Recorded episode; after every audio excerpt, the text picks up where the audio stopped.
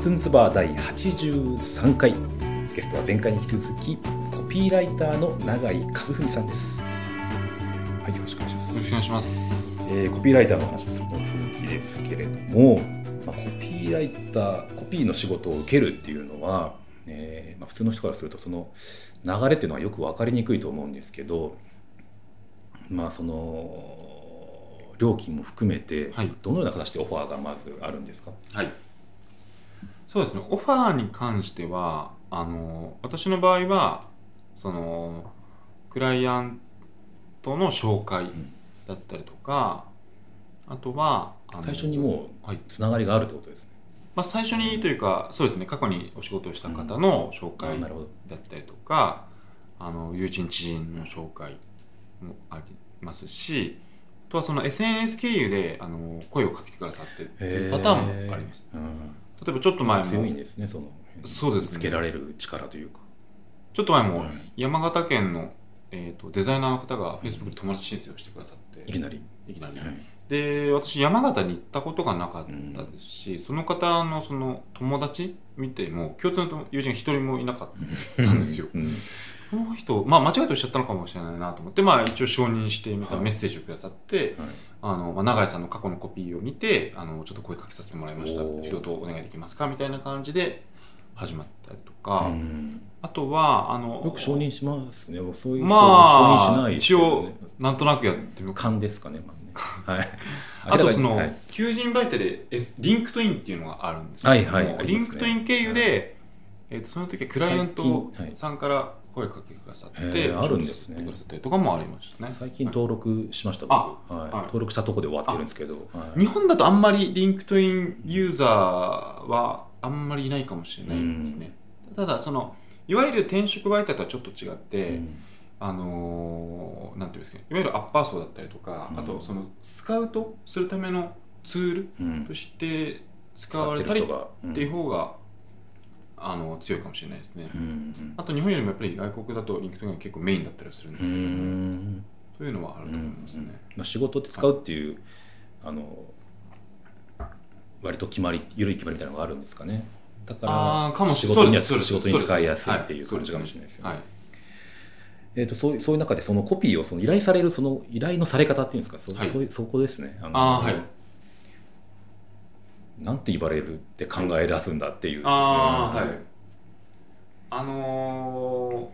ー自分がお仕事させていただく時うは、んコピーとの向き合いに方に関しては2つありまして、はい1つはもともとお客様の方で、えー、と案件が定まっている状態はい例えば、あのーまあ、9月の下旬までに、はいえー、とこれを考えてほしい、まあ、これっていうのは商品があって商品のネーミングだったありネーミングね会社のネーミングだったりとか会社のネーミングがまあと、まあ、コピなるほどースローガン、はいご自由コピーといあろいろあるんですけどももうお客さんの中でそのもう完全に決まってる状態ですね、で、まあ、期間に関しては、まあ、1か月後までにとか2週間後までにっていうパターンもあってで予算もお客さんの方で決まっていったりっていうパターンでもう一つに関しては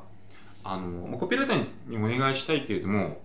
なんとなくふわっとしていて、はいちょっとうまくそのお願いできないっていう状態の人もいま すはいすごいですねどこお願いしていいかわからないみたいな、そうですねはいちょっとカウンセリングみたいじゃないですか、あそうですね、はいでそういった方の場合ですと、はいあのまあどこから手をつければいいかっていう形で、おっしゃるようにコンサルタントみたいな形になるので、あのまあ、半年とか1年とか契約をさせていただいてあーそのと連絡を取って、はいあのいわゆる言葉遣い全般をお手伝いさせていただくっていうメ形ディアにに、メディアに出る言葉遣いってことですかねえー、とメディアに出るもの出ないもの出ないものを含めて形です普段の喋り方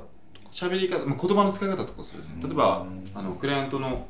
が使っクライアントが使っているはいスラックに自分も招待していただいて、はいその動いてる案件とかを見させていただいてそんなことするそれで随時私ので、まあ、アドバイスというかへーあのお伝えさせていただくというような格好ですねへー例えばコピーライターというと、はいそのネーミングとかキャッチフレーズを作るというイメージがうんうんどうしても強いんですけども、あのー言葉にまつわることって会社の中でやっぱりいっぱいあるわけですうよ、ん例えば代表が社外向けもしくは社内向けに何かを発表する発表するときはパワーポイントででパワーポイントもどういうものを作った方がいいのか、うんどれくらいの枚数がいいのかとかフォントもそうですし、うんあとその何か発表する場合だったらどういう場所でやるのか、うん何人ぐらいに向けてやるのかどういう人に向けてやるのかによってやっぱりちょっと言葉遣いとか変えた方がいいとか、あと社内で使ってる言葉も大事ですよねそれすごくそうですね、あのまあ、統一してなかったら統一しましょうこれに統一しましょうだったりとか、へえそういうような形でいくつかお手伝いはさせていただいていますね。面白いですねなのでお客様の方で、まあ、これについてどうでしょううっていうふうにすぐ投げてもらうパターンだって私ので気づいたところをあの提案させていただくっていう形ですでも会社のことをやっぱ結構深くまで知らないとはいアドバイスできないこともあるですそうよですね、だからすごい労力としては結構なもんですよねそうですね、んなので私は他のコピーライターに比べると比較的ヒアリングに力を入れるっていううかん時間をかける方だとは思います、まあそれこそパソコン開かずに23時間しゃべる話聞くみたいな時もありますし、うんあとはそのクライアントさんに、まあ、この本読んでくださいねっていうふうへにー提案させていただいて自分が今できることやろうとしていることでモデルケースとしてうまくいっている事例を見てもらってうんそこで、あのーまあ、知識を深めていただくっていうこともありますね。めっちゃやってほしもらいたくなってきましたねですかもうねだからそはのい長期の案件もそうだし短期の案件もそうなんですけども、あのーやっぱり認識を共通うんさせる必要性がすごくあると思っていて、例えばお客様が考えるいいコピーとコピーライターが考えるいいコピーって絶対違うんですよ最初は、いお客さんからすれば、まあ、売り上げを上げたいっていうのがあって、まあ、はいコピーライター例えば、まあ、自分じゃないですけども、はいあるコピーライターだったら例えば拡散したいバズらせたいとはか賞、を目取的りたがいちょっとと変わかってくるとい ろいろある賞を取りたいコピーで賞を取りたいそうですそうですはいでそこをやっぱり共通なものにししないといけないなと思っていて、まあ、そのお客様が考えるいいコピーと自分が考えるいいコピーを共通うんのものにしてうん提案をさせていただくっていうよううな、ん形ですね。もう無限にある言葉の中からこう、はいひまあ、一つに絞っていくというようななかなか、いキリがないような作業にも見えるんですあーはい、なのでやっぱり出し戻しけど、ねうん、は、まあ、結構重なる場合もあればうん一発でパンと決まる場合もあってっていう感じですね。そういうプロセスを踏んでいくとなおさら料金設定というのがすごく分かりにくいというか、どういう見積もりになってってんのかっていうか、などういう項目になってんのかとはかいすごい思いますよね。はい見積もりに関してはですね、あ のーすいません私は、あのフリーランスになった時に、はいあの特定のお客様がいらいなかったんですね。で会社員時代も、あの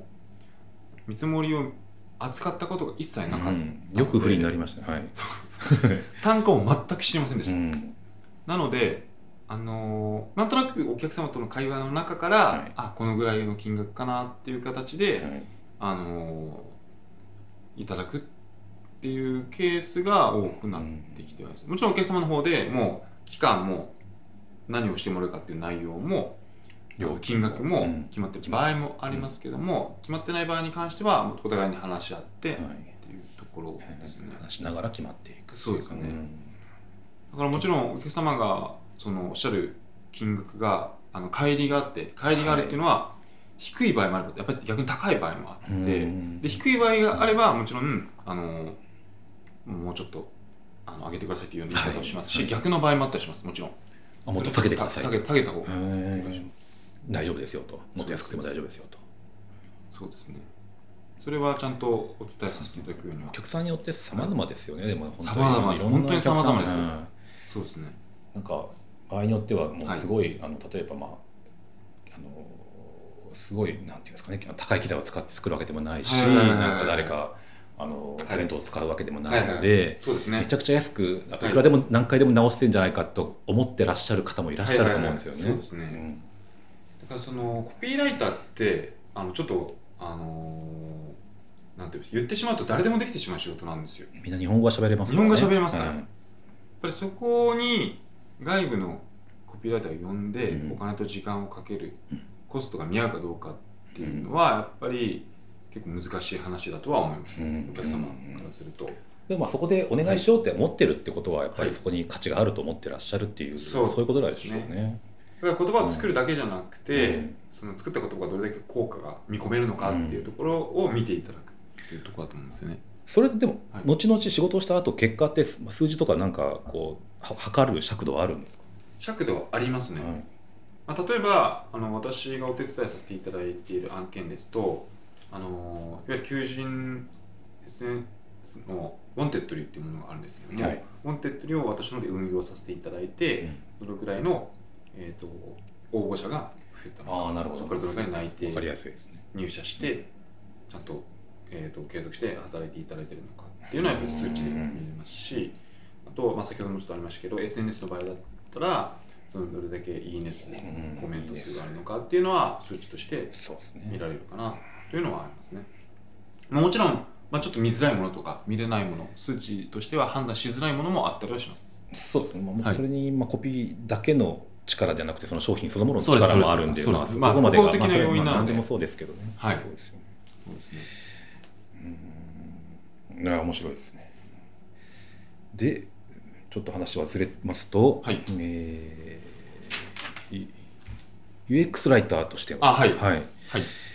もう、えーはい講座を担当デジタルハリウッドで講座を担当されたり、はいえー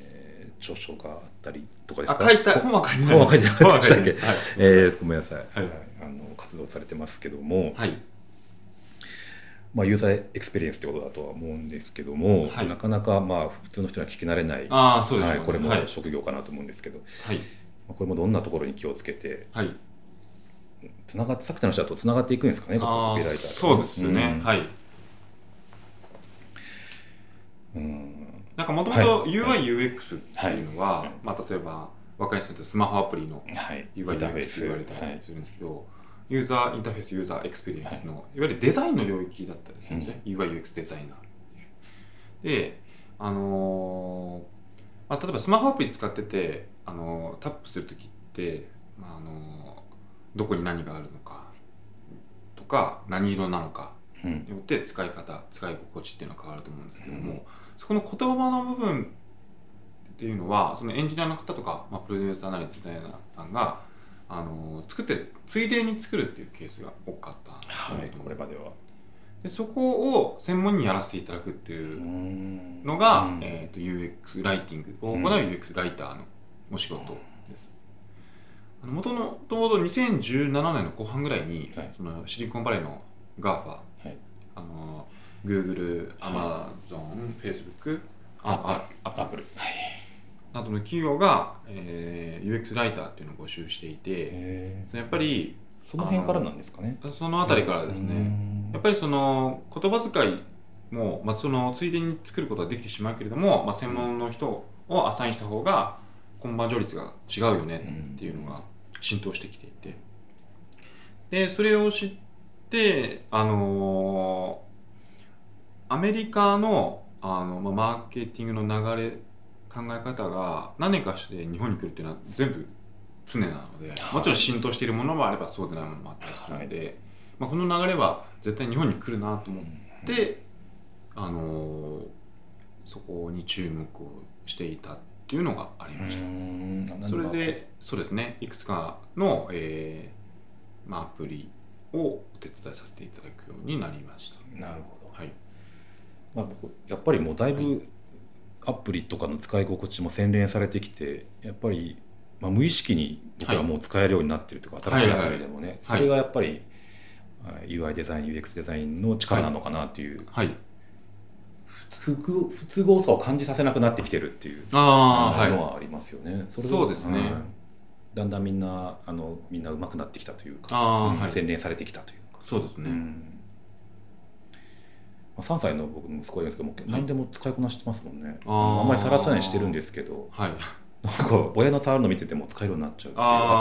ああなるほどなるほどそうですねプリとかも、うんはい、なんか気を,、はい、気をつけるポイントってあるんですかその UX ライトでライティングで、あのーまあ、違和感を抱かせないうんところかなと思います、まあ、その3歳の方はまあ文字が多分読めないと思うので、はいちょっと違うのかもしれないですけどもやっぱり何かはあのーまあ、例えば EC サイト見てる時もそうかもしれないですけどもやっぱり変に引っかかったりしてしまうとやっぱり購入の妨げになるうとんでそうその、まあ、見る買うの間にどれだけ違和感を感じさせなくするかっていうのが、まあ、その UX において解決できると思っていてでそこの言葉遣いのところを専門に行うのが UX ライティングなるほどですね。でもまあ一方で細かい字もなんかあの書いてあったりしますよね。細かい字あーはいねどうしようもないですかねやっぱりね。そうですなんかねこうまあやっぱり注釈をつけたいっていうのはやっぱりそうそう日本人の考え方としてあるんだと思いますやっぱり保証というかそうですよね。はなんかあっいた時のためにとか。ははいい。はい、ではでは83回はこのぐらいにして、次回に続きたいと思います。